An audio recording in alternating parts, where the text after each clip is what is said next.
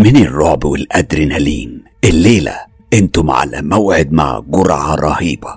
أوعدكم إنها هتكون فعلا رهيبة. هتستمتعوا بشكل يضمن لكم إن الليل هيطول ويكون مرعب ومخيف لدرجة إنك هتتلفت حواليك. أما كوابيس الليل فهتبقى ولا حاجة لما تسمعوا اللي حصل لغيركم من أحداث أو زي ما المثل المصري دايما ما بيقول. اللي يشوف رعب غيره. يهون عليه رعبه.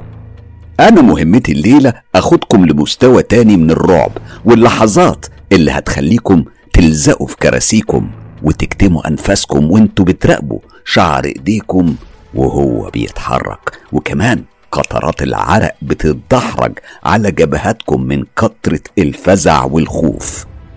يا ترى مين جاهز للجرعة دي؟ يقول حالا وبصوت خافت الجملة دي. كالي شند موند ديب تريب داغر زومبي كبري ماز. هنقولها ثلاث مرات وضروري نقولها بالصوت خافت. وبعدها هنبدأ السمع. ويلا إيه؟ يلا بينا. أول تجربة مرعبة بنحكيها الليلة وصلتنا عن طريق الصديقة آه، فاطمة الزهراء أدمن قناة مستر كايرو اللي صديق بعتها لها وهي بدورها بعتتها لصباح نصري أديبة الجزائر اللي أعادت صياغتها علشان نسمعها بالشكل الأدبي والإذاعي ده. وده بالظبط وتحديدا اللي قالته على لسان صاحب القصة. مساء الخير أصدقاء مستر كايرو. أنا رمزي من الجزائر وحبيت أشارككم قصتي اللي فكرت وترددت كتير قوي في كتابتها.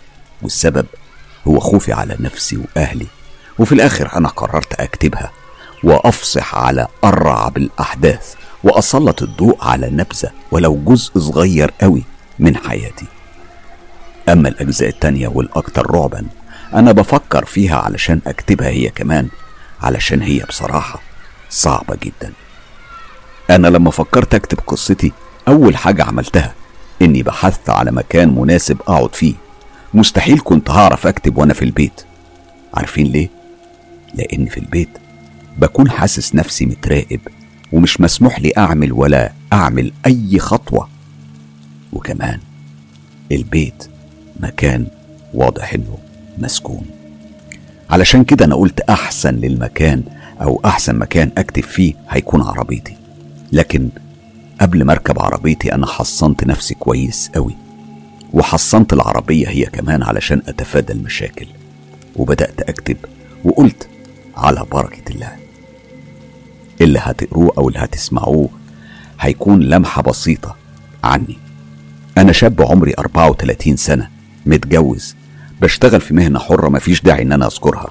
أنا هاوي الطيور بأشكالها وألوانها والحاجة المهمة الحاجة المهمة أوي يعني لازم تعرفوها لأن لها علاقة كبيرة بالقصة وبالأحداث اللي هتسمعوها. إني مهتم كتير باللي بيحصل في العالم حوالينا يعني وراء الطبيعة والحاجات الخارقة والغريبة. أنا عارف إن في كتير منكم زيي بيفكروا بنفس الطريقة. أنا يمكن السبب إني عشت طفولتي في بيت قديم قوي. حيطانه وأبوابه من وقت الاستعمار الفرنسي. اتجوزت وعاشت فيه أمي. وجيت للدنيا دي أنا وأخويا التوأم. بس للأسف قدر الله ما شاء فعل. توأمي عاش سنتين وتوفى بسبب المرض وقلة المعرفة في الوقت ده. وبقيت أنا وإخواتي الباقيين مع ماما. استمرت حياتنا بشكل عادي بس دخلت وسطينا شياطين الإنس. كانت بتحاول بشتى الطرق تفرق وتشتت عيلتنا. وللأسف وبالفعل نجحت في استعمال شرها الفتاك. وعرفوا يعملوا لنا سحر وسحر خطير جدا. كان عبارة عن سحر مرشوش على عتبة البيت. وبسرعة السحر ده بان مفعوله في أول خطوتين خطاهم بابا من العتبة. بابا أقدر أقول إنه اتغير. نقدر نقول إنه بابا اتحول بشكل سريع وغريب ومختلف لشخص تاني. بابا اللي كان معروف بالمسؤولية والحنان اتحول لأب عنيف جدا.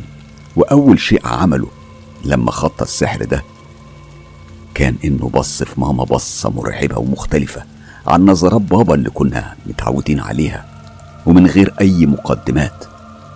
هو فاجئنا بكلامه وقراره اللي مستحيل مستحيل يصدر منه. وقال للماما أنا ماشي وأوعدك إني مش راجع أبدا ولا تحلمي إنك تشوفيني من تاني. يوميها بابا شتمها بأفظع وأقبح الألفاظ. ولفت رجليه ورحل وللأبد. اعذروني من غير ما أدخل في تفاصيل تانية وحجم المعاناة اللي شفناها والحالة الكارثية اللي وصلنا لها خصوصا وإحنا كنا صغيرين وملناش سند غير ربنا سبحانه وتعالى. وأمي اللي بتحاول جاهدة علشان تعيشنا وتربينا. والحمد لله على كل حال. المهم لما وصلت تقريبا لسن الستاشر سنة اتعرضت لأول مرة وأول ليلة للجاثوم ما كنتش أعرف وقتها إيه هو ده ومين هو. أنا ليلتها لساني اتعوق تماما واتشل. حتى الصريخ ما كنتش قادر أصرخ وأطلع الصوت. ما نفعش معايا أي محاولة. وصابني ضيق تنفس وشلل حركة تامة. كانت أول مرة وآح أو أول حالة وتجربة معايا مع الجاثوم والصراحة أنا كنت مستسلم ليها كليا بسبب ضعفي وصغر سني وعدم معرفتي بيه. في الأيام الأولى ما كنتش بشوف وبحس بأي حاجة غير الأعراض اللي حكيت عنها وقلتها بس مع مرور الأيام بقيت بشوف قط لونه رمادي. كان دايما بيقعد فوق صدري وشه لوشي. ومبرق عينيه فيا وبصعوبة بصعوبة شديدة قدرت أنفك منه. أنا ما أخبيش عليكم كنت مرعوب لدرجة كبيرة. ما كنتش فاهم سبب للي بيحصل لي ده. كانت مرحلة مريعة. عدت علينا شهور وأمي وإخواتي نقلوا للبيت الجديد اللي بنيناه بدل البيت القديم. كانوا البيتين الجديد والقديم مش بعاد عن بعض. أنا فضلت وقررت إن أنا أقعد في البيت القديم.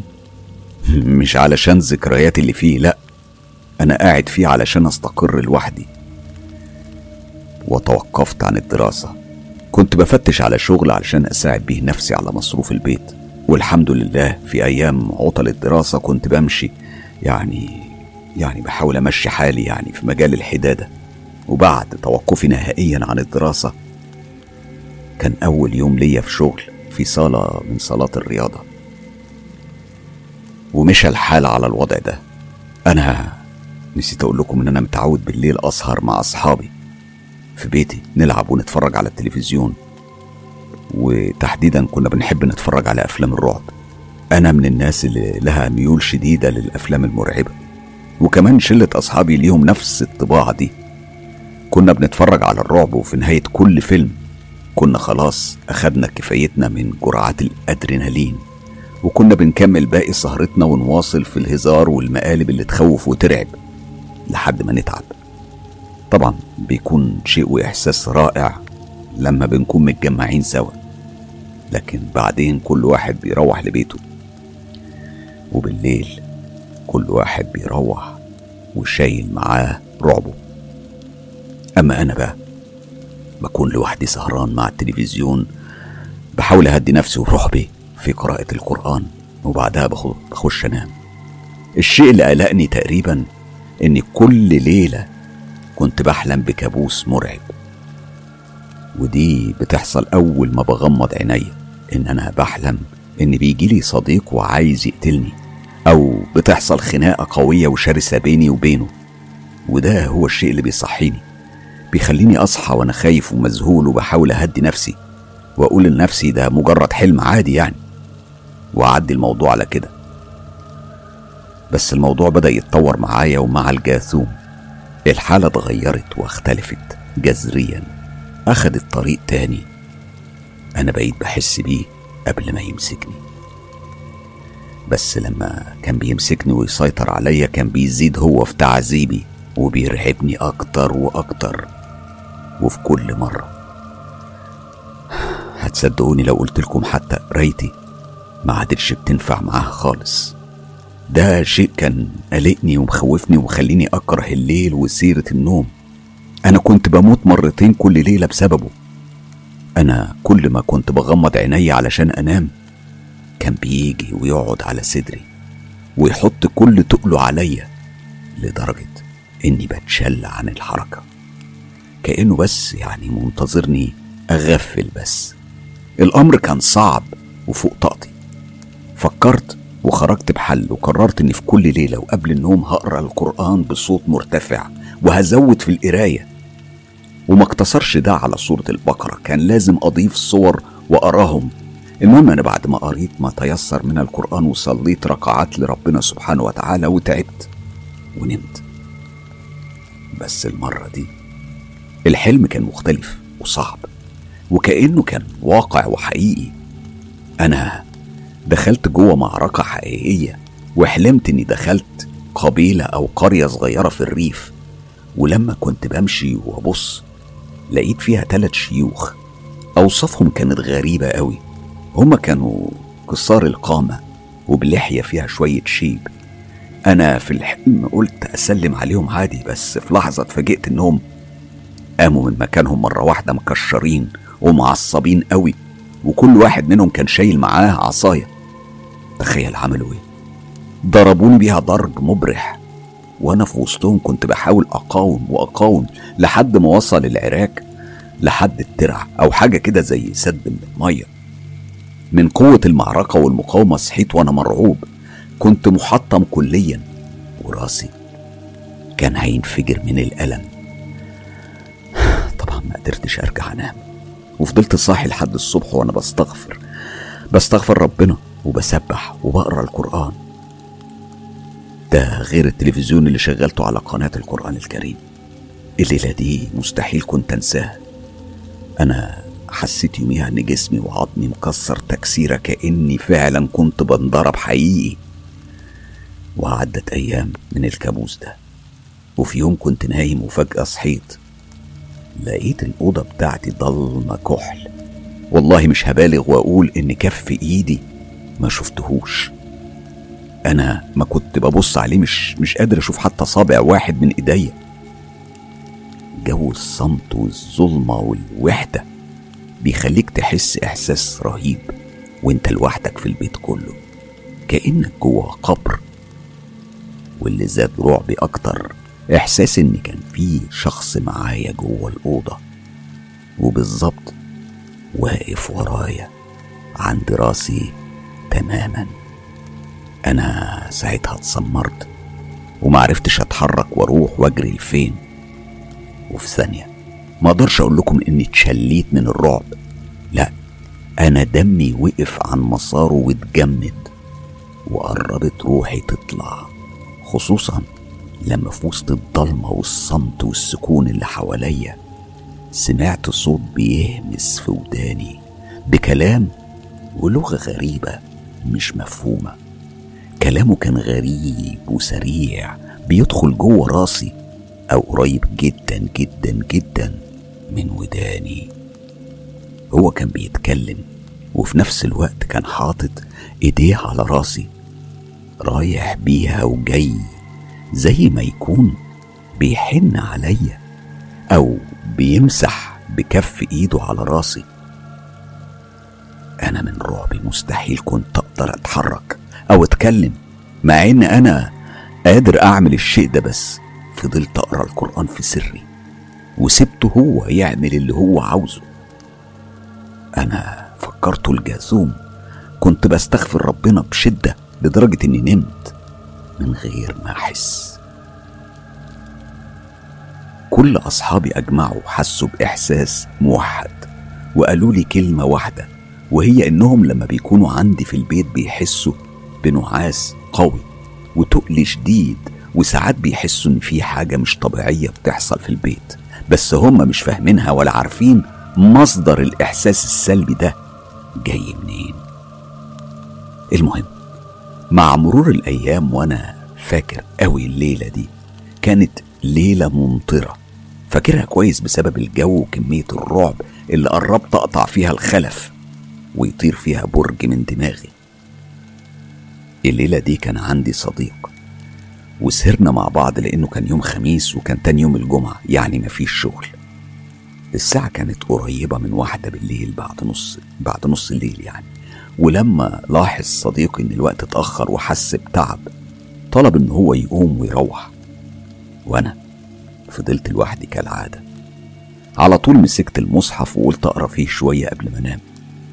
وأول ما قريت وقلت بسم الله الرحمن الرحيم. انطفت اللمبة. أنا على طول قفلت المصحف وحطيته. وقمت أشوف وأتحقق من القفل. يعني يعني إيه اللي حصل؟ هل حصلت قفلة مثلا في الكهرباء؟ لأن التلفزيون كان شغال يعني الكهرباء مش مقطوعة وأنا واقف جنب الزرار بتاع النور وقبل ما أعمل أي حاجة لقيت النور اشتغل تاني على طول رجعت لمكاني وشلت المصحف وفتحته وبرضه أول جملة وهي البسملة وانطفت اللمبة المرة التانية أنا كنت ببص يمين وشمال لحد ما النور اشتغل لوحده. أنا استغربت جدا وقلت في نفسي أروح أتفحص كده الزرار ممكن فيه عطل أو ممكن يكون اتبل أو حاجة على أساس يعني إن البيت قديم. ولما رحت أتفحصه لقيته سليم وجاف والنور اشتغل لوحده. رجعت لمكاني محتار. كنت بحاول أطنش أي فكرة سيئة في راسي. وفتحت المصحف ومرة تانية قلت بسم الله الرحمن الرحيم. وهنا انطفى النور للمرة التالتة. ساعتها أنا خفت واتأكدت إن في حاجة غلط بتحصل معايا. جسمي كله كان زي ما يكون بيشكشك أو بيشكني لدرجة إني حسيت إن شعر راسي شاب. علشان أنا وقتها شفت شخص واقف واقف مش بس واقف. واقف قدامي المصيبة إن الشخص ده ما كانش لوحده. كان معاه أشخاص أو كائنات تانية واقفين نفس الوقفة بنفس الحجم. أنا خلاص. رجلي رفضوا يشيلوني وقربت أقع على الأرض من الخوف. حاولت أتكلم وأصرخ واللي قدرت أقوله كان أعوذ بالله من الشيطان الرجيم. أعوذ بالله من الشيطان الرجيم. وفي ثانية. رجع النور. فتحت باب الأوضة وحاولت أجمع ولو ذرة واحدة من الشجاعة. وقلت بصوت عالي أنا أنا مش هبطل قراية القرآن ولو فيه جن أو شيطان لازم يغادر البيت حالا. طاعة لله وطاعة لرسوله الكريم. اتلفت بسرعة وسحبت المصحف وفتحته. وبعد البسملة راح النور من تاني. ده كان له معنى واحد. هم أكيد يا إما بقى حاضرين ومعندين ومصممين وإنهم مش هيسيبوني في حالي. هي ملهاش تفسير تاني. سبب تأكدي من حضورهم إن كان في زي إزازة مية بلاستيك جنب مني. كانت بتنكمش لوحدها بالقوة زي ما يكون في حد غضبان قوي. وبيعصر فيها وبيضغط عليها جامد أو في حرارة عالية مأثرة فيها. كأننا حاطينها على نار مثلا. كانت بتعمل صوت زي الصرير. صوت ومشهد بيدل على التهديد والإنذار. المنظر والصوت كان مرعب قوي وكان بيحصل قدام عينيا.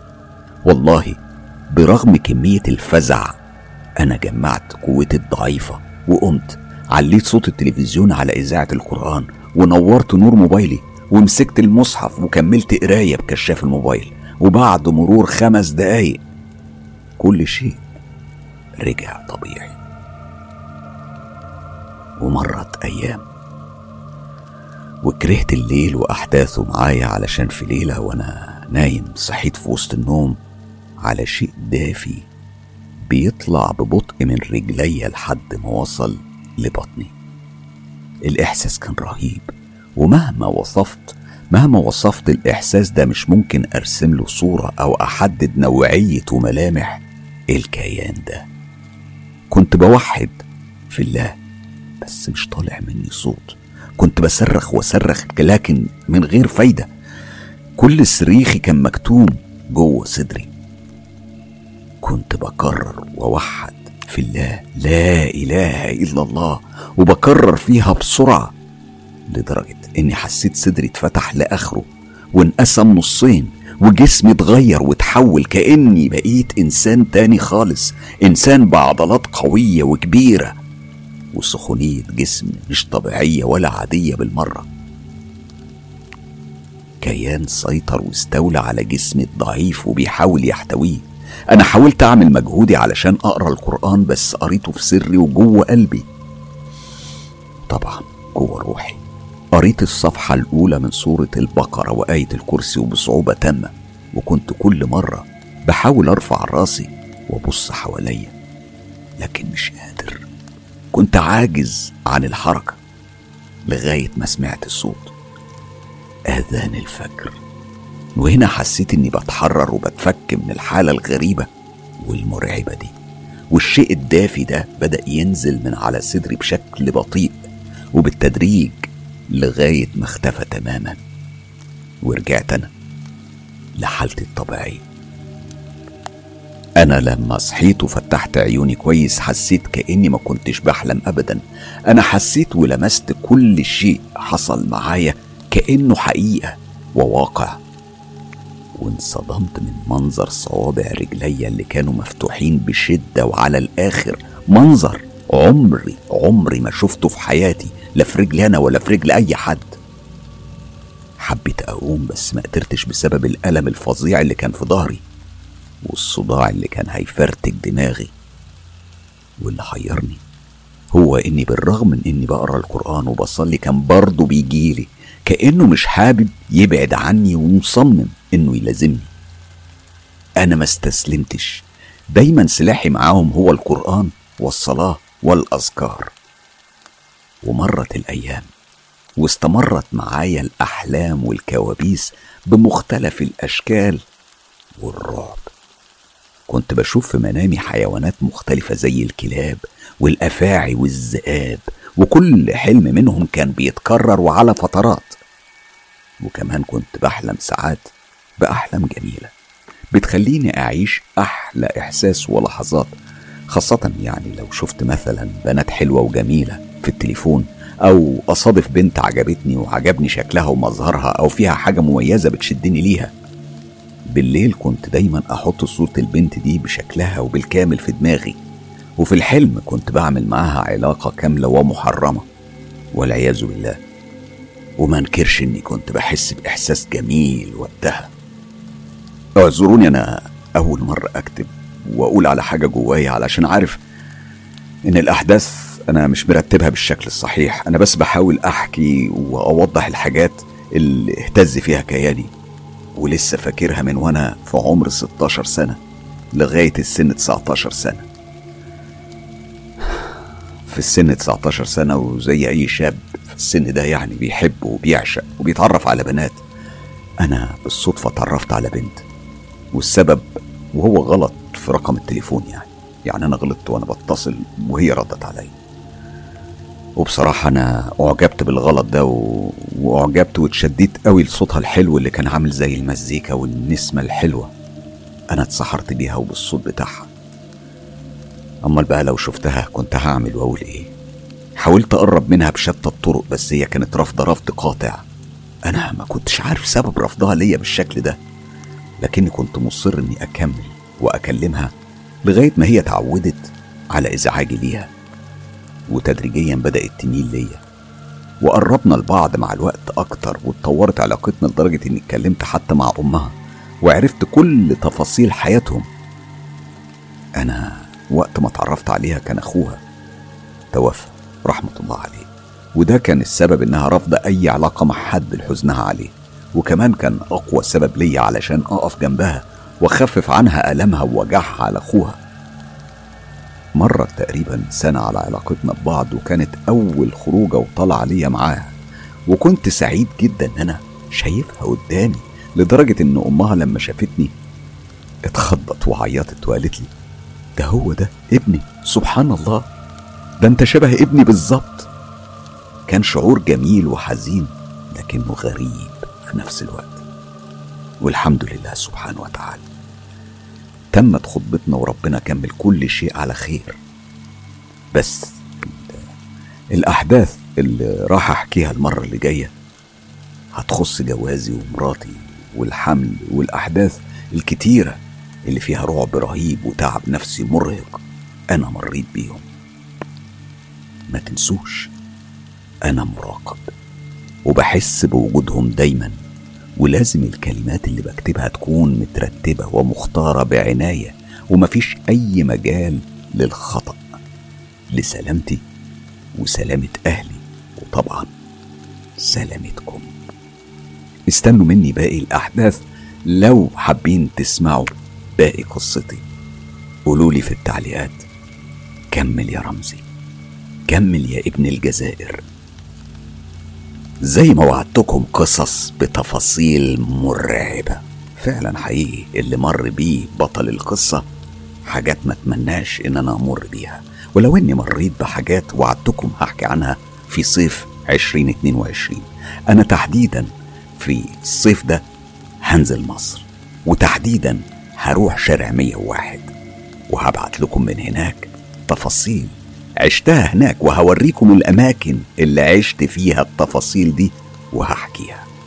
نرجع تاني لقصتنا اللي بشكر صباح نصري الكاتبة المبدعة على إعادة صياغتها الأدبية والإذاعية الجميلة اللي خلتنا نستمتع ونترعب من التفاصيل اللي عشناها مع ابن الجزائر. تجربة النهاردة برضو من التجارب اللي أصريت إنها تكون من ضمن حلقة يوم السبت وهي تجربة في السكن الجامعي. السبب إن أنا اخترت التجربة دي إن جالي عدد كتير من الرسائل اللي بتطلب تجارب آه الناس آه الطلبة اللي موجودين في الجامعة. كان عندنا قصة زمان حكيناها على شاب حصل له موقف مريع في المدن الجامعية والحلقة دي أنا فاكر كان ليها جمهور كبير. النهاردة أتوقع برضو إن التجربة اللي هنسمعها حالا هتكون تجربة شديدة مثيرة وزي ما قلت في البداية مهمتي النهاردة إني أرعبكم لكن المرة دي مش أنا بس اللي هرعبكم لا هاجر مجدود كاتبة تونس اللامعة هي اللي هتعيد صياغة أحداث القصة اللي سمعتها من واحدة من أصدقاء أو معارفها.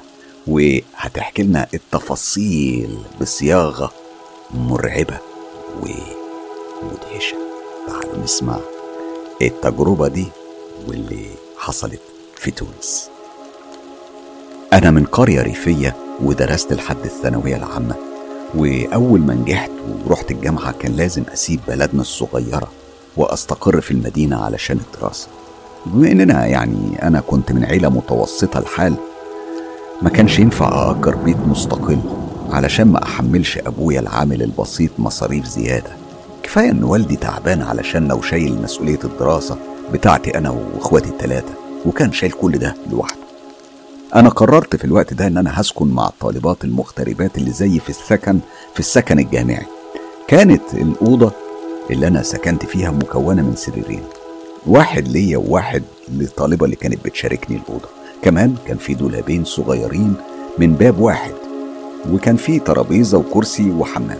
الصراحة يعني الأوضة ما كانتش وحشة أو مش مريحة. بالعكس كانت بالنسبة لي أنا على الأقل مناسبة وأكتر من اللي أنا كنت متوقعه. المهم أول أسبوع مر بسلام تام وكنت خلاص بدأت أتعود على الجو الجديد بتاع الدراسة والحياة لوحدي من غير أسرتي. كنت منهمكة جدا في دروسي وبحضر كل محاضراتي في وقتها. الدنيا كانت ماشية زي الفل. لحد ما جه يوم العطلة الأسبوعية. كان يوم جمعة. أنا كان نفسي بجد أروح أشوف أهلي علشان وحشوني جدا. بس علشان أوفر تمن المواصلات قلت خلاص بلاش. أبقى أنزل آخر الأسبوع اللي جاي. إن شاء الله. خليني قبل ما أبدأ أحكي لحضرتك يا مستر حسام تفاصيل قصتي المرعبة خليني أوصف المكان أو السكن الجامعي. المكان ده كان عبارة عن مبنى قديم الطراز مكون من ثلاث أدوار يعني ممكن يكون كان قصر أو مؤسسة زمان مش عارفة تحديدا يعني. وحواليه كان في حديقة كبيرة جدا وممتدة لخلف المبنى يعني المبنى كان في الوسط كده. الحديقة دي كان فيها أشجار كتيرة كبيرة وطويلة. وكان في ممشى قدام المبنى ده وعلى الجوانب كان فيه كراسي قديمة مبنية من الرخام. كان واضح عليها جدا أثر السنين. كانت مشققة وفيها حتت كده مكسرة كمان.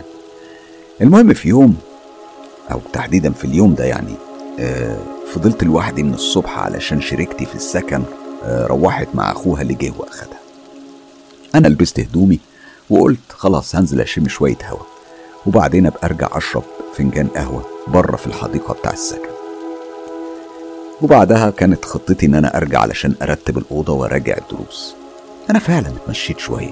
وبعد كده رحت قعدت على كرسي قريب من المدخل. أنا كنت مستغربة إني لوحدي ومفيش حد تاني من البنات موجود. قلت لنفسي يمكن لسه نايمين أو خرجوا يشتروا حاجات. أنا أصلا لسه ما تعرفتش على حد غير أسماء بس شريكتي في الأوضة. بعد حوالي نص ساعة كده قمت علشان أرجع الأوضة. وبحركة لا إرادية رفعت راسي لفوق وبصيت على شبابيك المبنى. تحديدا يعني على شباك أوضتي اللي كانت في الدور التاني. هنا. أنا اتجمدت في مكاني. عينيا برقت من الصدمة. عارفين ليه؟ أنا شفت خيال بنت ورا إزاز الشباك واقفة وبتبص عليا.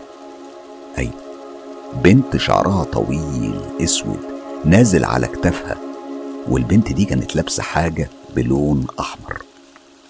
أنا متأكدة جدا من اللي أنا شفته بس ما قدرتش أشوف كويس ملامح وشها علشان أشعة الشمس كانت كل شوية بتعكس الضوء من على الشباك. بس المنظر الخارجي للبنت أنا كنت قادر أميزه كويس قوي لحظات عدت وأنا واقفة في مكاني ببص عليها في ذهول وحيرة. كنت بقول لنفسي مين دي؟ ودخلت الأوضة إزاي؟ ده أنا قافلة الباب بالمفتاح قبل ما أنزل. فقت من ذهولي فجأة لما شفتها بتلف وبتبعد عن الشباك.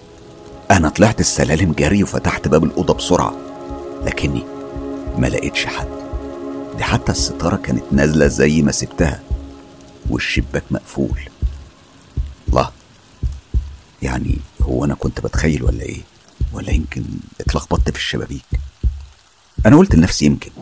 الموضوع بصراحة ما شغلنيش في لحظتها يعني زيادة عن اللزوم. وكملت يومي عادي. روقت الأوضة وذاكرت وأكلت لحد ما بقت الساعة تقريبا كانت حوالي تسعة بالليل. وساعتها كنت قاعدة في السرير بقرأ في كتاب. وهنا سمعت صوت خشخشة جوه الحمام. أنا شعر إيدي وقف واتنفضت من مكاني لأن أنا عندي فوبيا جامدة من الزواحف والحشرات. فقلت يمكن يكون صرصار أو فار. يا دي الليلة السودة هعمل إيه؟ طبعا يعني استجمعت كل قوتي وشجاعتي وجرأتي وأخدت الشبشب في إيديا واتسحبت بشويش للحمام. ولعت النور وبقيت ببص في كل زاوية من زوايا الحمام. لكن تتوقعوا إيه؟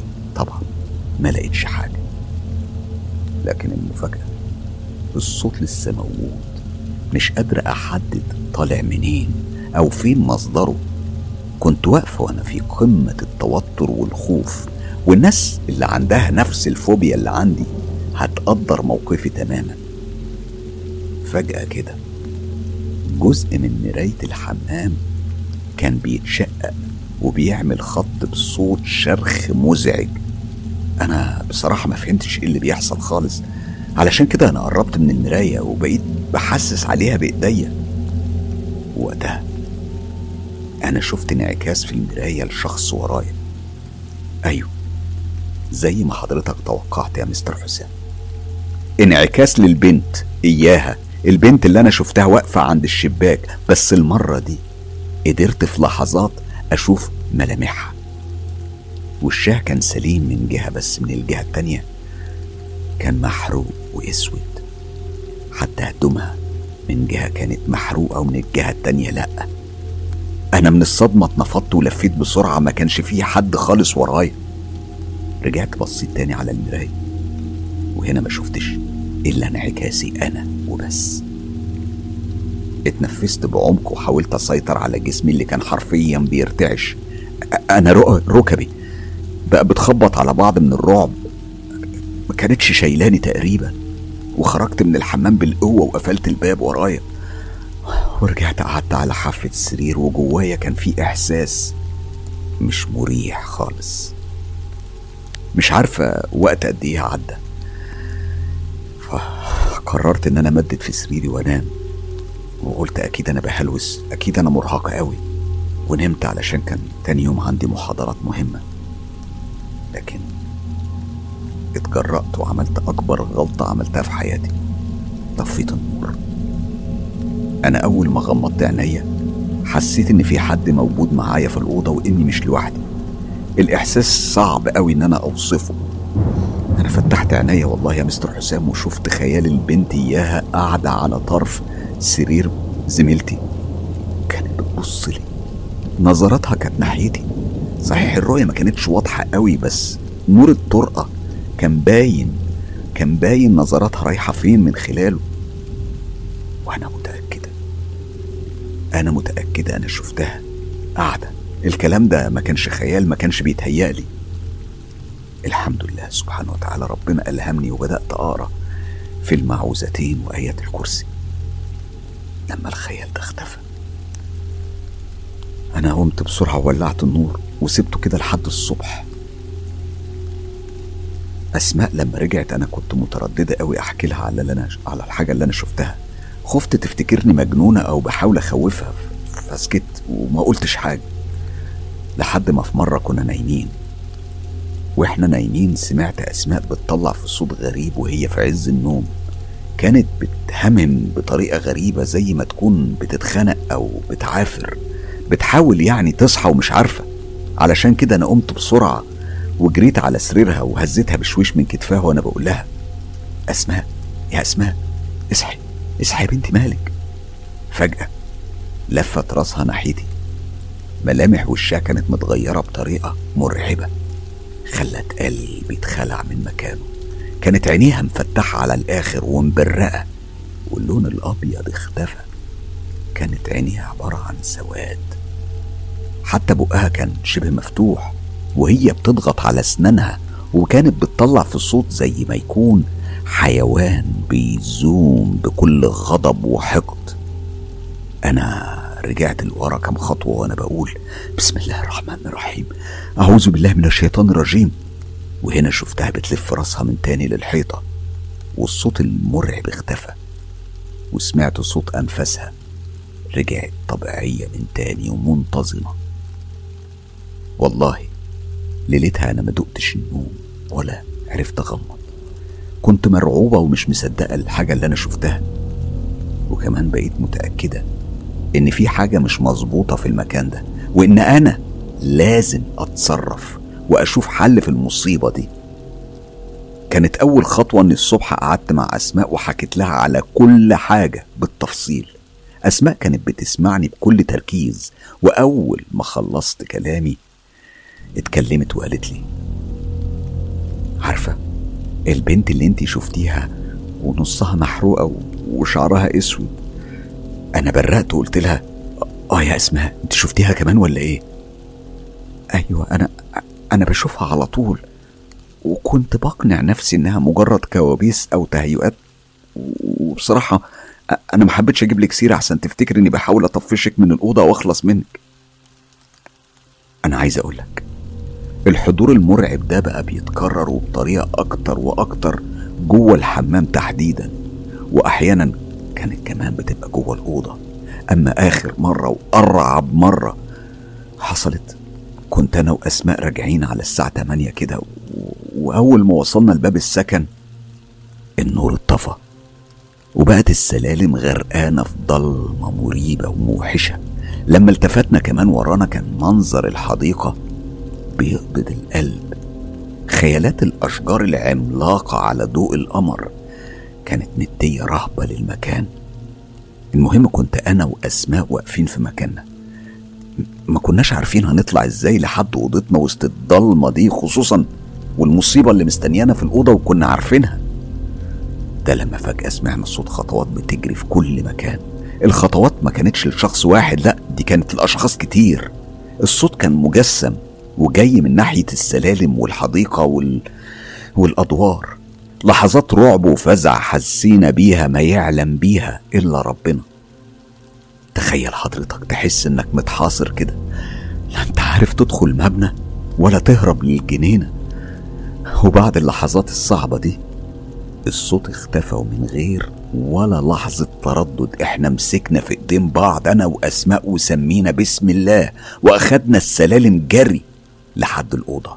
وإحنا والله في قمة الرعب والخوف وسط الضلمة دي. المهم أول ما وصلنا الأوضة وفتحنا الباب شمينا ريحة غريبة جدا. الريحة دي كانت عاملة زي ريحة الشياط. ريحة حاجة بتتحرق بس مش عارفين فين ولا إيه مصدرها. الأوضة أصلها كانت سليمة. طيب الريحة دي إيه سببها؟ إحنا ما استنيناش وقت طويل علشان نعرف. علشان فجأة كده النار مسكت في كل حاجة في الأوضة.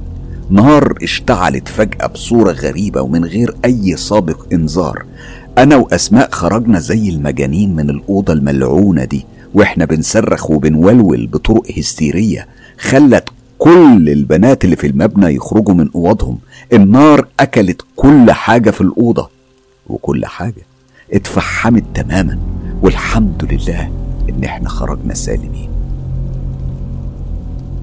بعد أيام من الواقعة دي كنت طبعا أنا وأسماء نقلونا الأوضة تانية إحنا سألنا كتير وكتير من البنات اللي كانوا ساكنين قبلنا في المبنى ده وكمان سألنا حارس الأمن وعرفنا أخيرا السر المرعب اللي ورا الأحداث دي.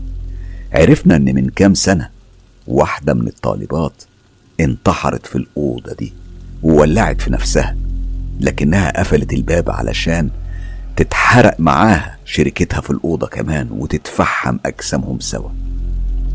الله أعلم السبب. طبعا الموضوع ده كان حصل من زمان من زمان قوي يعني. لكن الحمد لله أنا وأسماء عرفنا وربنا حمانا وخرجنا من المصيبة دي.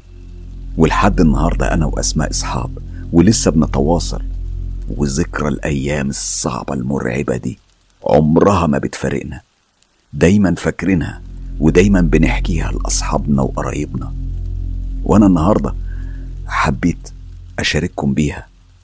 يمكن حد يقدر يقول لنا تفسير اللي حصل ده. هل فعلا ممكن يكون في كيانات لناس راحت لكنها موجودة في صورة قرين أو في صورة جن أو في صورة معرفش إيه؟ يكون هو اللي بيعمل الحاجات دي؟ هل الحاجات دي قادرة إنها تأذينا إحنا يا بشر؟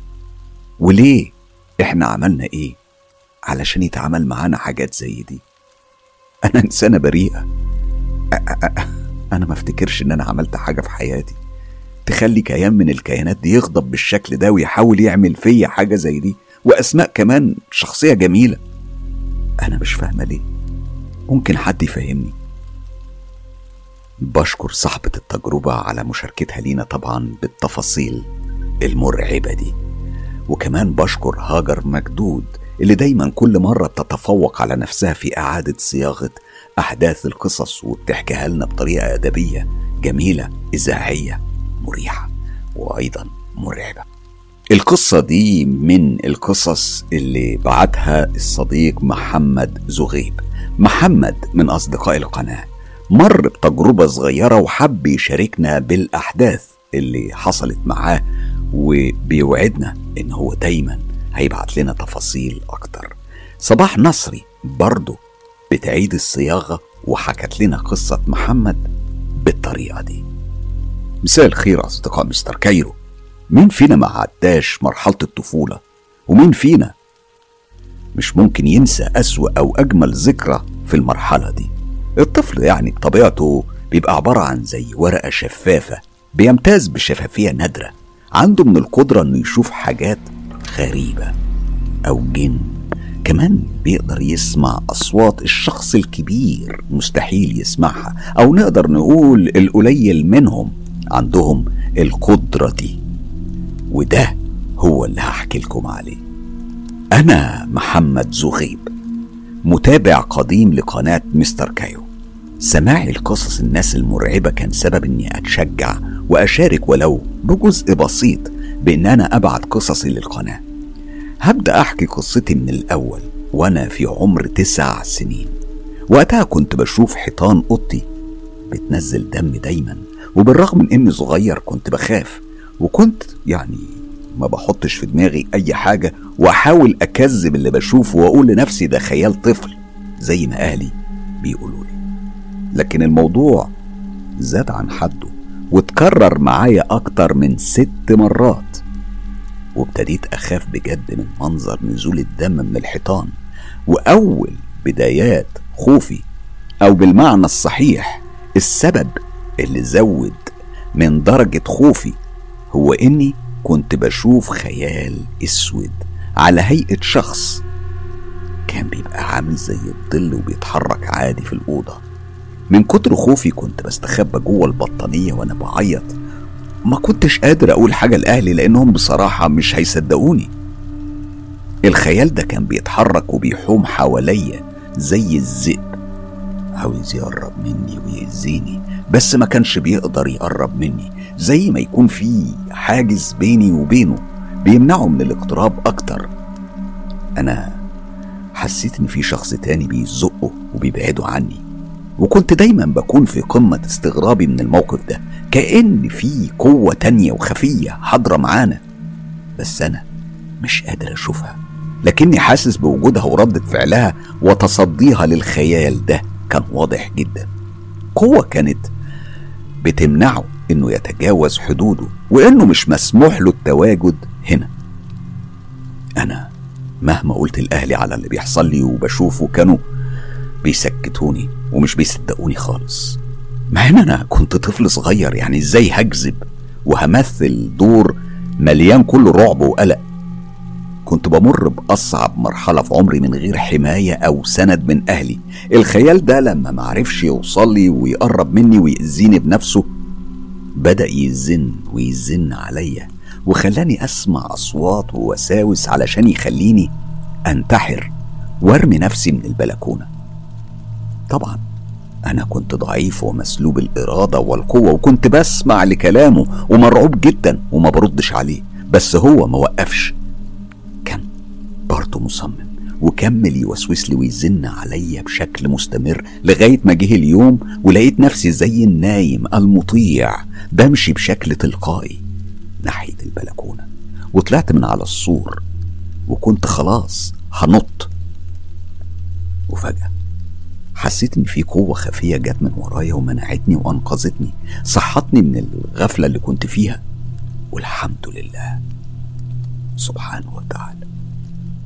في يوم ضربتني ماما وكنت مستاء جدا وبعيط. يومها خبط الباب ولما فتحت ماما اتفاجئت ببنت ما تعرفهاش كانت بتقول لها بنبرة تهديد وتوعد.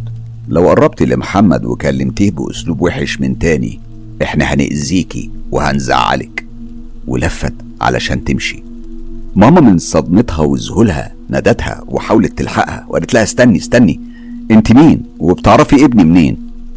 حاولت ماما تطلع من البيت وراها علشان تلحقها بس وهي بتمشي. كانت بتجري وراها يعني. اتصدمت من شكل رجليها اللي اكتشفت إنهم كانوا بشكل رجلين ماعز. ماما ما استنتش. ثانية واحدة وهربت ورجعت للبيت بسرعة وهي بتبصلي وهي خايفة. حكت كل حاجة لأبويا والحمد لله أبويا صدقها وصدقني أنا كمان. أكيد طبعا أبويا استغرب من القصة وقام بيستغفر وأمر ماما إنها ما تجيش جنبي وقال لها أوعاكي تضربيه من تاني علشان ما تتأذيش من حد. وعدت الأيام ونسيت ماما الموضوع وضربتني تاني. وفجأة حست بقوة خفية شالتها ورمتها من الدور التاني للشارع مباشرة. كل الناس جريت عليها افتكروها ماتت. هول المنظر رعبهم والاستغراب والأسئلة أكلت قلوبهم خصوصا لما بصوا عليها لقوها حية وسليمة وما فيهاش أي حاجة وده اللي خلاهم يستغربوا أكتر. تاني يوم ظهرت لماما نفس الست بنفس المنظر والشكل وقالت لها هو إحنا مش حذرناكي إنك ما تقربيش لمحمد؟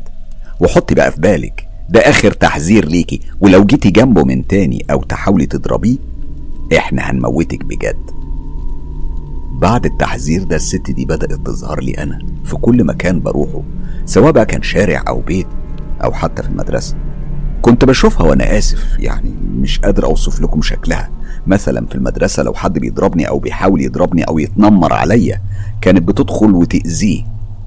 مرة عملت عملية في بطني وكان فيه جارنا بيهزر وبيتريق عليا بطريقة مستفزة. أنا طلبت منه إنه يوقف الهزار ده لكنه كان مستمر في هزاره المستفز. وفجأة اتشال واترمى على بعد 100 متر تقريبا. حالته كانت صعبة. عظمه وجسمه كله اتكسر ودخل العناية المركزة. وبسبب اللي بيحصل ده قعدت فترة وحيد. محدش راضي يقرب مني كأني شايل لفتة مكتوب عليها ممنوع الاقتراب. وحتى أهلي. أصبحوا خايفين مني. ولو في حد بيحاول يأذيني أو يفكر يقرب لي علشان يأذيني كان بيتأذى هو في ساعتها. أنا حصلت لي أحداث كتير مش هدخل في تفاصيلها. الوضع ما بقاش يطمن واستمر معايا لمدة كبيرة قوي.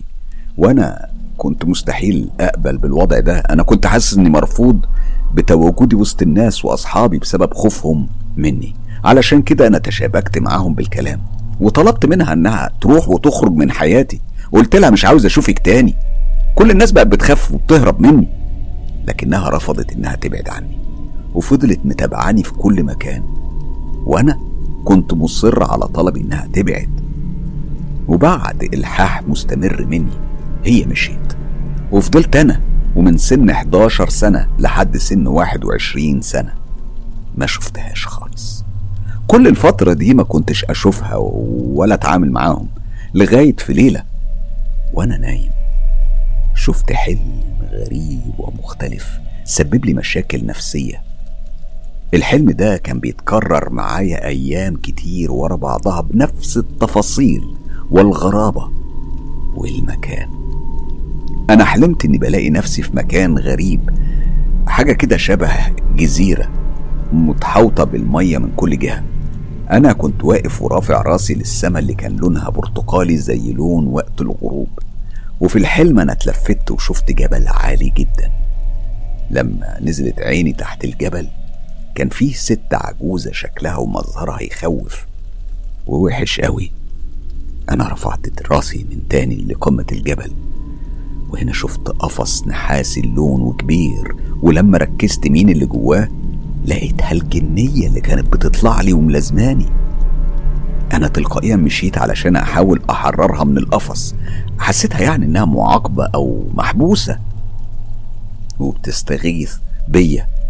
لكن كل ما كنت بقرب من الجبل الست العجوزة المرحبة المرعبة اللي تحته كانت بتحرقني وبتضرب فيا بشدة. ودايما كانت بتضربني في بقي مع إني عارف إني في حلم بس كنت بحس بوجع فظيع ولما أصحى. كنت بحس إن أسناني كأنها مكسرة وآثار الحروق في جسمي. كل اللي حكيته ده كان بيتكرر معايا يوميا لحد ما في يوم اتأكدت وعرفت إن أنا بروح للمكان ده فعلا. يعني كل ما بنام بروح وبط يعني الموضوع ما طلعش حلم مش مجرد حلم لا ده كان حقيقة والمكان ده موجود فعلا لكنه في عالمهم هم. في نقطة وصل بيني وبين المكان ده والبوابة الوحيدة للدخول عندهم هي عن طريق الحلم.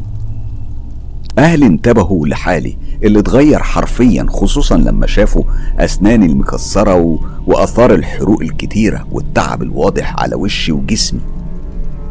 طبعا وقعت معاهم في مليون سؤال.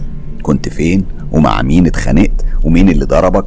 وأنا طبعا ما كنتش أقدر أحكي لهم علشان ما خوفهمش بس هم كانوا مصرين إنهم يعرفوا إيه هي مشاكلي. ومن كتر الزن والإصرار أنا اضطريت أحكي لهم على كل حاجة بداية من معاناتي لغاية الحلم اللي بشوفه يوميا. وهنا قرر أبويا وأمي إنهم يجيبوا لي شيخ. وبالفعل لما جه الشيخ لبيتنا وقعد معايا كان واضح عليه الارتباك والقلق. وبعد ما اتكلمنا سكت الشيخ واتلفت لي وقال لي ربنا يكون في عونك. أنا الصراحة مش هقدر أعمل لك حاجة وبستأذن منكم. وقام بسرعة علشان يخرج زي ما يكون هربان من حاجة. أبويا حاول يوقفه ويمسك فيه كان بيقول له طب من فضلك يا شيخ اقعد بس وفهمنا في إيه بس ومالك. بس الشيخ ما اتكلمش وهرب واختفى تماما. سابنا مذهولين بنبص لبعض. أبويا ما يأسش وقال ده شكله مش شيخ ولا حاجة ده شكله دجال ومهوش فاهم حاجة. ولازم نفتش ونشوف شيخ تاني. وبالفعل شافني شيخ تاني وتالت ورابع. بس نفس السيناريو فات علينا كلنا.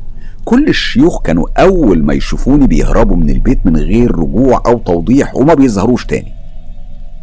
المهم أنا ما لقيتش أي أمل في المشايخ لقيتش أي أمل في حاجة تانية. واستمرت معاناتي الموضوع ده طبعا جاب لي حالة من الاكتئاب وحالة نفسية صعبة. فضل قدامي أمل واحد بس. من خلاله أقدر أحس بالأمان والطمأنينة. أنا التجأت لله سبحانه وتعالى بنفس صافية وتوكلت عليه ومسكت المصحف الكريم وقعدت أقرأ في سورة البقرة كاملة ومن غير توقف ويوميا لغاية ما ربنا سبحانه وتعالى ألهمني إني لما أشوف في الحلم الست دي تاني أقرأ عليها آيات ثلاث مرات. وبالفعل في الحلم لما رحت نفس المكان وشفت نفس الست العجوزة وقبل ما أقرب منها وأعمل أي تصرف قريت عليها آية الكرسي. أول ما سمعتها اتبخرت زي البخار بتاع المية المغلية واختفت وتلاشت تماما. هو ده بالظبط اللي حصل لها. ساعتها ومن غير انتظار قدرت أطلع الجبل. أول ما حطيت إيدي على الباب النحاسي الباب كان معلهوش قفل خالص. هو اتفتح واتفك لحاله ودي كان حصلت يعني أول ما مسكته وحطيت إيدي عليه وحررت الجنية اللي كانت محبوسة جوه السجن بسبب إن أهلها عاقبوها علشان هي حبت واتعرفت على إنسي وكانت عايزة تتجوزه. في قبيلتهم ممنوع انهم يتعاملوا أو يتجوزوا من الانس وهي كسرت الشرط ده وتمردت على قوانينهم وقواعدهم الجنية من زمان يعني كانت طلبت مني الجواز كذا مرة وأنا كنت رافض وفهمتها ان الجواز ده حرام. ما ينفعش أنا اتجوز جنية. هي ما حبتش تتقبل كلامي وكانت بتقول ان فيه انس كتير يعني اتجوزوا من جنيات وعايشين حياتهم عادي. كانت بتعاند كلامي لدرجة كبيرة. أنا رديت عليها وقلت لها إن ديننا بيقول إن الجواز من الجن حرام لكنها ما كانتش حابة تقتنع وحابة ترتبط بيا بأي شكل. الجنية دي هدتني زمان خاتم جميل كان لون الفص بتاعه أصفر. أنا محتفظ بيه لحد دلوقتي. أصدقائي أكيد دي مش نهاية القصة. في كتير من الأحداث والحاجات الغريبة اللي أنا عشتها. وأوعدكم وقت ما يتسمح لي بالكلام هحكيها لكم قريب جدا. محمد زغيب. محمد بشكرك على مشاركتك لينا بتجربتك واللحظات اللي عشتها. وبتمنى لو حد عنده تجربة مشابهة يبعتها لنا برضه. إحنا متأكدين إن إحنا مش لوحدنا في العالم ده. وده شيء قناة مستر كايرو دايما بتتكلم عنه. يعني في ناس كتير ممكن تنكر وهم أحرار لكن إحنا خاصة الخاصة المؤمنين إن مستحيل يكون الكون ده كله مخصوص هيكون مكان لمجموعة من البشر مش منطق ابدا. كون واسع ملهوش حدود إحنا فيه عبارة عن ذرة أكيد في مش كيان واحد أكيد فيه كيانات. وأمم وقبائل كتير بتشاركنا فيه. بشكر صباح نصري على إبداعها في إعادة صياغة الحكاية وتجربة محمد. وأكيد لو حابين تسمعوا حكاية محمد وباقي تفاصيلها اكتبوا له في التعليقات. كمل يا محمد يا زغيب آه الفكرة إن مهما كتب أي حد مش متخصص عمره ما هيقدر يوصل حكاية أو يحكيها للجمهور بالشكل اللي بيتحكى عن طريق المحترفين. والمحترف محتاج حد برضه محترف يكتب. علشان كده أنا بكتب أحيانا وأحيانا أخرى بعتمد على فريق من الأدباء المحترفين المتميزين اللي دايما بيمتعونا بقصص مذهلة ومرعبة ومثيرة. يا ترى النهارده أنا كنت قد الوعد اللي وعدتكم بيه؟ يا ترى حد فيكم لسه ما اترعبش حد فيكم لسه ما خافش. حد فيكم لسه هيقدر ينام النهارده وطفي النور وهو نايم؟ أستنى الإجابة في التعليقات. في فقرة التعليقات النهاردة مش هطول. هي مجموعة سريعة من التعليقات علشان أصحابها الحقيقة باعتين التعليقات بقالهم فترة. أول تعليق هو من محمد فتحي محمد فتحي صديقي الغالي بيقول مستر كايرو القلب الطيب والإنسان المحترم الخلوق كل يوم بتثبت لنا إن حضرتك متربي فوق الوصف حتى مع خصومك. أنا على فكرة ما عنديش خصوم. أنا ما أعرفش المشكلة إيه بينك وبين القناة التانية بس كلامك الطيب بيثبت إنك إنسان طيب القلب. ربنا ما يحرمنا منك وأتمنى تقول تعليقي. دي هتكون أول مرة أسمع تعليقي منك. تحياتي ليك ولكل ادمن القناة وأسرة مستر كايرو. محمد فتحي أنا بشكرك كتير على تعليقك الراقي والجميل. سعيد بتعليقك يا محمد. التعليق ده من رشا محمود صديقتي الغالية هي ووليد جوزها اللي بيتابعوا القناة من سنين من بداية والحقيقة رشا من أصدقاء القناة القريبين جدا جدا لقلبي. آه هي بتعلق على قصة الساحر القصة الكاملة اللي فيها مأساة أسرة مصرية مع معبد الجن ودي كانت قصة الرائع وليد جمال وكان بيحكي, بيحكي فيها الأحداث اللي عاشها في طفولته وعلى مدار آه مراحل المراهقة لحد ما كبر. الحقيقة قصة مرعبة مدهشة مثيرة وكل التفاصيل اللي فيها بتثبت نظرية مستر كايرو إن إحنا مش في العالم لوحدنا. تعالوا نسمع تعليق رشا اللي بتقول لما تسمع قصة الساحر كذا مرة بتلاقي بعض التفاصيل كانت تايهة عنك. قصة كده ملعبكة ولذيذة وتشدك قوي وتجننك وتحسسك إنك جوه عالم ذو الحرفين وعايش وسطهم. كاتب القصة أكتر من رائع لأنه مصور لك تفاصيل التفاصيل اللي بتخليك تتخيل إنك أنت واحد من أبطال القصة وبيحسسك إنك عشت التفاصيل دي بجد. شابو لوليد وبرفع القبعة لملك ذو الحرفين مستر كايرو. رشا بشكرك كتير. ووليد أنا يعني عذره لأن هو فعلا عاش الأحداث دي فهو أكتر واحد يقدر ينقل لنا التفاصيل المريعة اللي شافها وحس بيها وعاشها مع إخواته. بشكرك كتير رشا محمود وتحياتي لوليد. التعليق ده من كوزمو سان بيقول كل عام وأنتم بألف خير. سمعنا كتير إن ذو الحرفين بيختفوا عند الآذان. أنا في أستراليا ولا يوجد آذان هنا. هل ده معناه إنهم موجودين كل الوقت؟ وهل ذو الحرفين بيتكلموا بلغة البلد الذي أنت فيه؟ وشكرا لك ويلا إيه؟ يلا بينا. كوزمو سام بشكرك وتحية كبيرة لكل أصدقائنا العرب المقيمين في أستراليا اللي سعيد جدا بمتابعتهم لينا وكان من أصدقائنا في أستراليا اللي مختفية بقالها فترة أدريانا سميث اللي بتمنى إنها ترجع تكلمنا وتخاطبنا تاني مفتقدين الكتير يا أدريانا. بالنسبة لكوزمو سام والسؤال اللي هو طرحه هو سؤال مهم جدا وأتمنى المتخصصين يجاوبونا عن السؤال ده. أنا عن نفسي مش هقدر أجاوب لأني مش متخصص قوي ومش هقدر أجاوب على سؤال بالقدر ده من الأهمية. أنا أحب إن حد متخصص يشرح لنا ويفسر لنا أكتر الإجابة عن سؤال كوزمو سام في أستراليا. تحياتي لكل العرب الأصدقاء الغاليين المقيمين في أستراليا اللي بيتابعونا من هناك. التعليق ده من نزار جريدي بيقول بسم الله أنا أحب أقول إن القصة دي أحلى وأرعب قصة سمعتها في حياتي. هو برضه بيتكلم على قصة الساحر. بيقول رعب مع لحظات من الكوميديا مع الأخوين. والله تلات أيام بسمع في القصة لم أخاف مع إني أستمع بداية من النصف الثاني من الليل. لكن عند خروج الساحر خالد أنا خفت حبتين زي ما بيقولوا.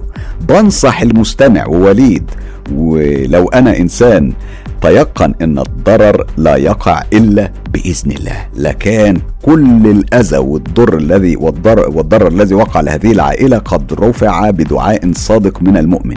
ليه؟ لأن التدخل الالهي الرحيم بيقع بالأسباب في العادة زي الطبيب والدواء. لكن إذا استعصت الأسباب الخارجة عن قدرة الإنسان هنا بيتدخل مسبب الأسباب ليعيد الأمور كما أمرت له. زي مثلا بعث الأنبياء لإصلاح الفساد. لذلك من أسماء الله سبحانه وتعالى القيوم يعني يا إنسان قيوميتي تضمن لك بأن كل الأشياء أمرت لتنفعل لك كما أمرت ولن يتجرأ شيء عليك لأن أنا الله الخالق المتصف بكل صفات القوة والقدرة والرحمة والأبدية. هنا نفهم الآية وما هم بضارين به من أحد إلا بإذن الله. فيعني الأمور واضحة. الرجوع يكون لله سبحانه وتعالى.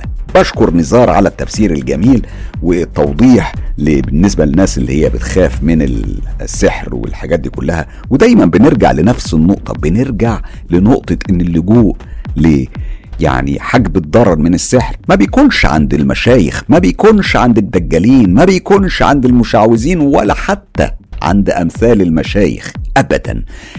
صد الضرر بيكون عن طريق الرجوع لله سبحانه وتعالى وحده لا شريك له. مفيش حد مفيش بشر يقدر يمنع الضرر عنك. الوحيد اللي يقدر يمنع الضرر عنك هو ربنا سبحانه وتعالى. ويحضرني هنا في القصة اللي زعناها النهاردة إن في في القصة في قصتين. قصة كان بيقرأ فيها قرآن و... وبيعمل الدعاء وبيصلي وبيعمل كل حاجة لكن ال... ال... الشيء اللي كان بيطارده ما كانش بيروح. وفي قصة تانية كان لما بيتقرأ القرآن كانت الأمور بتستقر. إيه السبب؟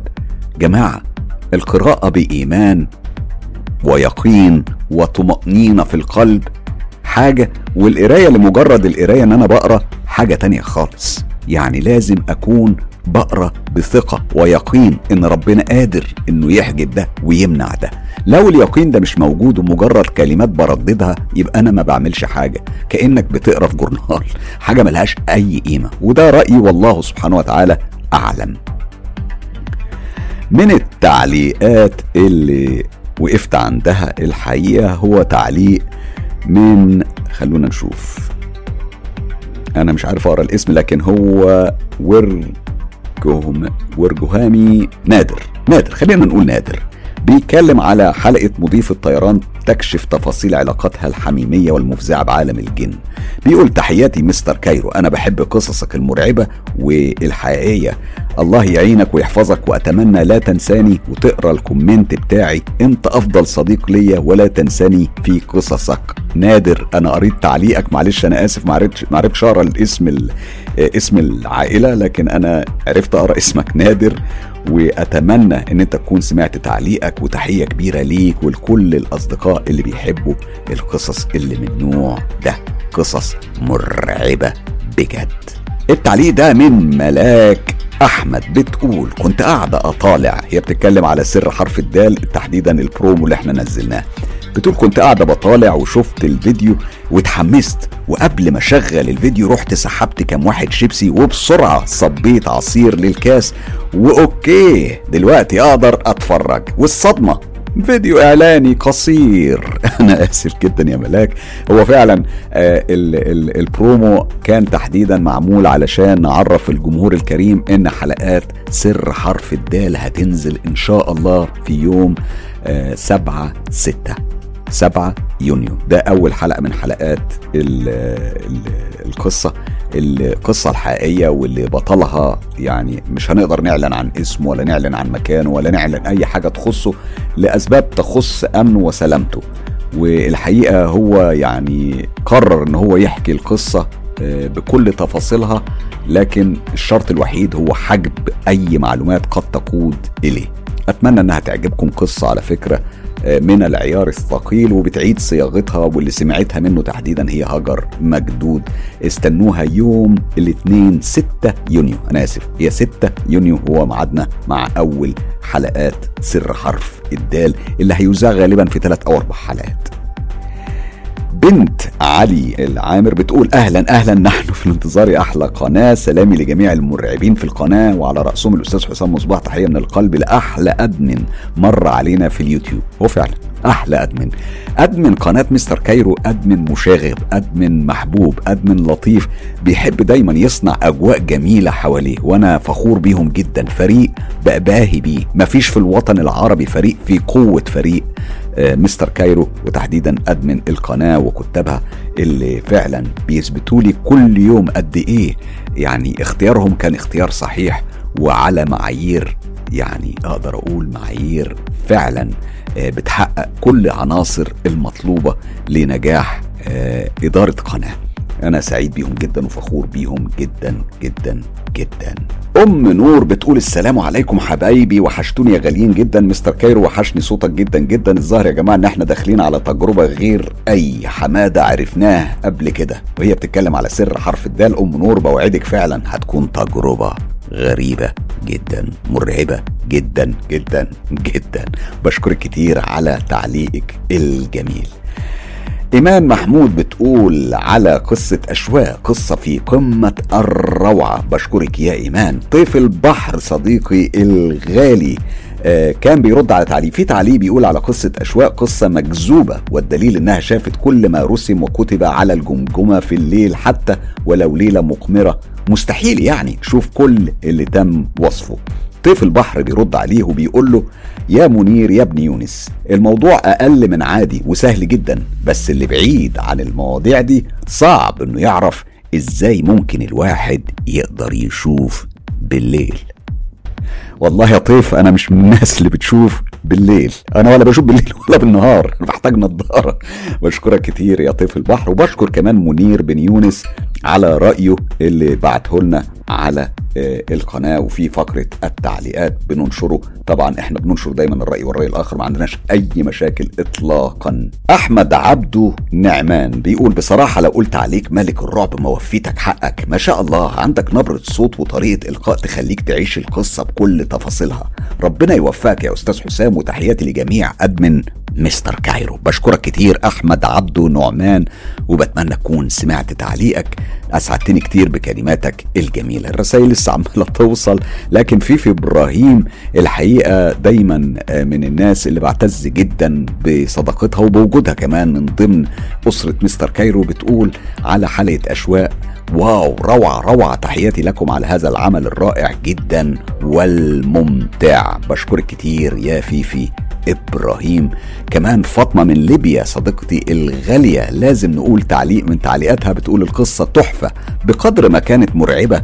ربنا يحفظكم وربنا يعطيكم عافية على مجهودكم وشكرا ليكم شكرا أستاذ حسام. فاطمة من ليبيا صديقتي الغالية أو أم أحمد بوجه لك تحية كبيرة من لندن لليبيا وتحديدا ليكي يا أم أحمد. بشكرك على تعليقك. أميرة القلوب هي مسك الختام. النهارده بتقول على حلقة أشواق اللي زعناها امبارح واللي قريب هتسمعوها كاملة متكاملة. بتقول بصراحة قصة أشبه من الخيال كأنها من ألف ليلة وليلة. الحمد لله على سلامة أشواق. الحمد لله إن ربنا سبحانه وتعالى نجاها من الصحراء والمشعوذين. كل الشكر لمستر حسام أستاذنا الكبير ولهاجر مجدود الكاتبة التونسية. الكبيرة. أميرة القلوب حقيقي تعليقك أسعدني كتير جدا جدا بشكرك كتير على اهتمامك. ده كان آخر تعليق معانا النهاردة لكن عندي آه، فاضل حاجة واحدة بس هنزلها قبل ما ننزل آه، بالختام. هنزل لكم تنويه مهم جدا وتنبيه مهم جدا. هينزل لأول مرة بصوت آه واحد من أهم أعضاء فريق الصوت فرقان مدني. نجم قناة Mister Cairo. يلا بينا نسمع فرقان. تنبيه هام. قناة Mister Cairo بحكم أنها قناة متخصصة في قصص الرعب تنشر على فترات قصص حقيقية. حصلت بالفعل لسحرة ودجالين ومشعوذين من كل أنحاء العالم العربي. تائبين كانوا أو عاملين. ولذلك وجب التنبيه والتحذير من التعامل مع أي من هؤلاء السحرة والدجالين. بأي وسيلة منعا من التعرض للنصب والاحتيال. قناة مستر كايرو. تهيب بالأصدقاء المستمعين أن يستمعوا للقصص كنوع من العظة والعبرة وأيضا كثقافة عامة وللترفيه فقط لا غير وبدون محاولة التواصل مع السحرة مطلقا. ولو حدث أي حادث احتيال أو نصب نتيجة تواصل المستمع مع أي من هؤلاء السحرة فالقناة تخلي مسؤوليتها تماما عن هذا النوع من الوقائع التي تحدث. نتيجة إصرار المستمع على تجاهل تحذيراتنا. ونستغل الفرصة للتأكيد أن رسالة قناة مستر كايرو واضحة وضوح الشمس. اللجوء في مسائل الضرر من السحر والشعوذة يكون لله سبحانه وتعالى وحده لا شريك له وما عدا ذلك فهو سراب بل ونوع من الشرك والعياذ بالله.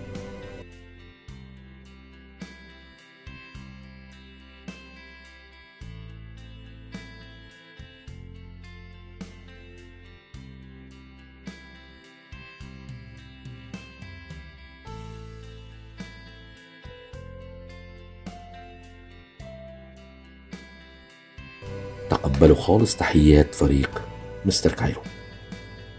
ليه تشترك في قناة Mister Cairo؟ علشان توصلك آخر المعلومات اللي ممكن تفيدك وتحميك من عالم السحر والسحرة وكمان علشان تكون ملم بعالم الجن والعوالم الغامضة اللي بتشاركنا حياتنا. مش تحميك انت بس تحميك انت وأسرتك وكل الناس اللي حواليك. وطبعا لو عندكم تجارب حقيقية زي اللي سمعتوها في حلقة النهاردة والمهم تكون حصلت بالفعل ليكم أو لحد من أصحابكم وحابين تشاركوا بيها أصدقاء Mister Cairo.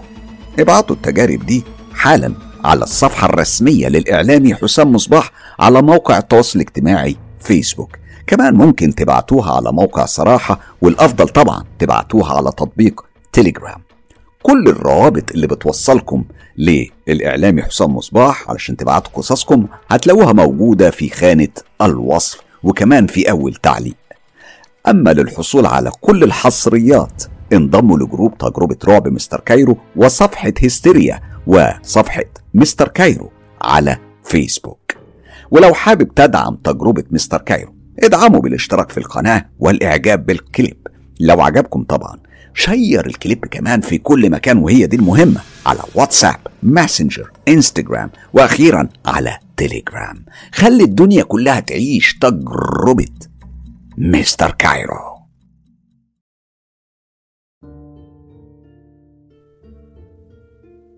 عارف لما تغمض عينيك وتلاقي مشاهد وصور من رحلتك في الحياة بتمر قدامك؟ لقطات من سنين طويلة فيها حاجات انت أحيانا بتكون مش فاهمها لحد اللحظة دي. هو ده أقرب تصور لحكايتي وتجربتي المرعبة واللي حصل فيها. أنا دلوقتي قاعد في مكتبي ومطفي الأنوار كلها ومغمض عينيا وبتفرج على شريط حياتي بيجري قدامي وبحكي لكم على اللي عشته واللي حصل لي. لكن قبل ما أقول أي حاجة عايز أطلب منكم طلب غريب شوية. وأنت بتسمع اقفل على نفسك مكان انت كمان وخليك لوحدك وطفي الأنوار ودايما اسمعني بالليل وبس. مش لحاجة يعني أكتر من إنك تقدر تهضم اللي هحكيه لأن لليل قواعد وحراس هيساعدوك إنك تفهم وتستوعب. خلي بالك كل كلمة وكل تفصيلة هتسمعوها. حصلت وعشتها بكل غرابتها ورعبها. ونقول بسم الله. الساحر الدكتور والشيطان سر حرف الدال. أعادت صياغة التجربة حسب سمعها هاجر مجدود كاتبة تونس الأولى. هتسمعوا الحكاية بصوت مستر كايرو. معادنا يوم الاثنين 6 يونيو على قناة مستر كايرو. مما لا شك فيه أن لكل شيء سحر.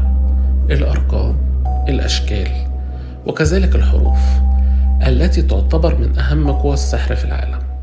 وأنا أعتبرها هي اليد الخفية لتسخير أباطرة الشر لتحقيق أكثر الأحداث رعبا على وجه الأرض. لذلك إن كنت من أصحاب القلوب الضعيفة فلا تبحث عنها. لا ليس عن الحروف ولكن عن كاتبة تونس الأولى هاجر مجدود وعراب السحر في الوطن العربي الإعلامي الكبير حسام مصباح. لتعرف سر حرف الدال. استغليت علاقتي القوية بكاتبة تونس العبقرية هاجر مجدود وسألتها إيه هو سر حرف الدال؟ قالت لي ما تفكرش فيه عشان هو ما يفكرش فيك. ولو عايز تعرف مصير المتطفلين اللي زيك اسمع قصة حرف الدال بصوت العراب حسام مصباح على قناة مستر كايرو. اللغة العربية أعظم اللغات وحروفها مميزة بزاف منهم حرف الضاد الحرف اللي ما كانش في أي لغة في العالم وهذا الشيء معروف عند الكل. لكن اللي مش معروف إنها عندها أرعب حرف. إيه عندها أرعب حرف اللي هو حرف الدال. يا درا وش هو الرعب اللي مخبيه حرف الدال؟ حابين تعرفوا تابعونا على قناة مستر كايرو. كانت معاكم الأضمن مروة بن داود من الجزائر. بين الواقع والخيال في خيط رفيع جدا بيفصل ما بينهم. اسمه الحقيقة. والحقيقة دايما بتكون مؤلمة. الدكتور الشياطين والجان وحرف الدال اللي بتدور حواليه علامات استفهام كتيرة. قريبا حقائق وأحداث مفزعة ومرعبة بيرفع عنها الستار على قناة مستر كايرو. فرقان المدني admin قناة مستر كايرو من مصر. الدال صراع أزلي وقائم مهما تغير الزمان. الدال أسرار بنرفع الستار عنها. وحقائق بنحكيها في قصة. مع الدال بيبدأ الرعب على قناة مستر كايرو. شادي علي admin قناة مستر كايرو من اليمن. دال. قصة رعب قريبا على قناة مستر كايرو. الحلقة الأقوى ولمن يجرؤ فقط. للخوف مذاق آخر. قريبا ترون الخوف على أصوله. دال قصة رعب قريبا على قناة مستر كايرو. admin قناة مستر كايرو. خضر طنطورة. فلسطين. سويسرا. عالم مستر كايرو. عالم غريب. فريد. متميز. عالم كل حاجة فيه بتتغير. بكل مقاييسها. حتى الحروف. حرف الدال مش مجرد حرف في عالم مستر كايرو. حرف الدال وراه حكايات غموض وإثارة ورعب. استنوا المفاجأة مع الإعلامي المتميز حسام مصباح والكاتبة المدهشة هاجر مجدود إيمان حسن admin قناة مستر كايرو من مصر. الكون مليء بألغاز محيرة ووراء كل شخص حكاية. حتى الحروف لم تسلم من الغموض. في قناة مستر كايرو ولأول مرة سيرفع الستار على حرف الدال. ما هو السر؟ لا أحد يعلم. السلام عليكم. كامل عارفين إن الحقيقة أغرب من الخيال وبينهم مساحة مليانة أحداث وغرائب وحتى المنطق يأخذنا بنفسه من الألف إلى الياء وتتوسطها حروف كثير ومنها الدال. نعم الدال اللي فيه مجموعة أسئلة واستفهامات. الدال ذاك الشيء الغامض. هل هو سحر جن مرض أو رمز لآفات خطيرة؟ الصراحة أنا ما نعرفش سر الدال. كل هذا قريبا وحصريا بقيادة الأستاذ حسام والكاتبة هاجر. انتظرونا. نصر صباح. أدمن قناة مستر كايرو. الجزائر. أنا حذرتكم ياما ياما. هو مو مجرد سر من الأسرار. حرف الدال مثل شعلة النار. يغير الأحوال ويأذي بالأفعال. حياتك أنت وأنتي راح تتغير بعدها لا محال. مثل ما تغيرت حياة رحاب رورو. admin قناة مستر كايرو. نحن كل يوم معكم على جديد. بصمة جديدة على قناة مستر كايرو بحرف الدال. يا ترى شو هو أسرار حرف الدال وغموضه وحقائقه المرعبة؟ رح تعيشوها مع الإعلامي القدير حسام مصباح والكاتبة التونسية هاجر مجدوف. يا ترى شو هو سر حرف الدال وشو خفايا اللي بتربطنا بين العالمين؟ خليكم معنا على قناة مستر كايرو. admins قناة مستر كايرو. معكم سوسن قباني من سوريا. نتمنى لكم كل خير. دمتم بألف خير. السلام عليكم عائلة مستر كايرو. إن شاء الله تكونوا كامل بخير. حكايتنا الماجية هي قصة قصة جديدة. فيها سر والسر في حرف الدال. الدال هذا ما راناش عارفين واش هو حتى إحنا كأدمن. يمكن دم دمار دماء دموع. الله أعلم. أو اسم ملك من ملوك الجان أو ساحر. الله أعلم. المهم ماذا بينا أنتم كامل يا مستمعين قناة مستر كايرو؟ تسناو معنا نعرفوا واش هي الحكاية. الحكاية هذه اللي على بالو بها الأستاذ حسام مصباح وإن شاء الله نسمعوها بصوته. واللي كتبتها هاجر مكدود. هاد الزوج برك اللي على بالهم مش هو هذا السر. الدال. واش درت فينا يا سي الدال؟ المهم تحياتي للجميع وإن شاء الله تكونوا كامل بخير. ومرحبا بكم معنا يا عشاق. قصص الرعب.